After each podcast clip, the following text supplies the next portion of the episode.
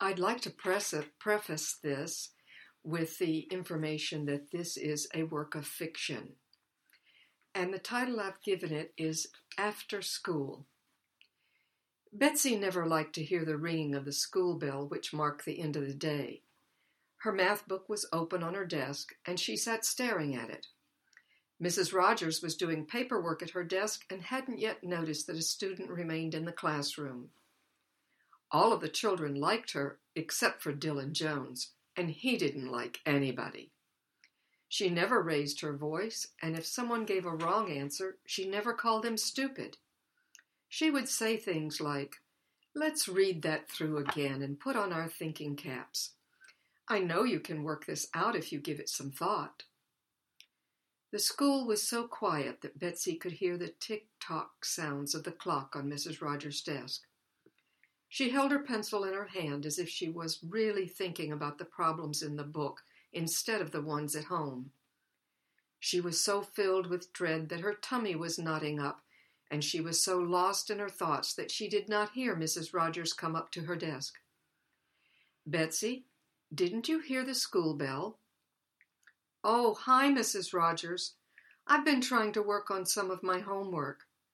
Our house is so noisy that it's hard for me to study at home.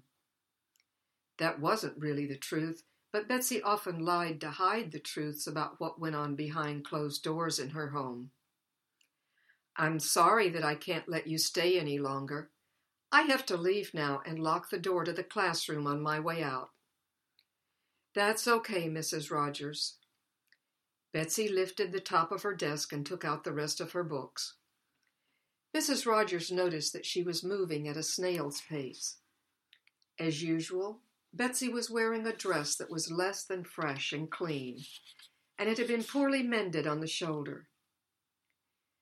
Betsy left her school books on her desk and walked over to where her coat was hanging from a peg on the wall. As she slowly put it on, she said, Thanks, Mrs. Rogers. I'll see you tomorrow. She got her books and shuffled across the room to the door. When she got out to the front steps of the school, she took a deep breath but was unable to square her shoulders. That would take way too much effort. As she walked away, she did not notice the bright sun and the birds singing in the trees. About a block away from the school, she took a left turn and headed over to the church graveyard. With its many trees and flowers, it was a pleasant place to drag out the length of her walk home. This afternoon, she stopped beside her favorite tombstone. It was not very big and had an angel lying across the top. She read out loud Eleanor Rose Garamond, 1932 to 1938, beloved daughter. She often wondered about Eleanor was she really beloved, or did they put it there to hide the truth? And why did she die so young? Did someone hurt her?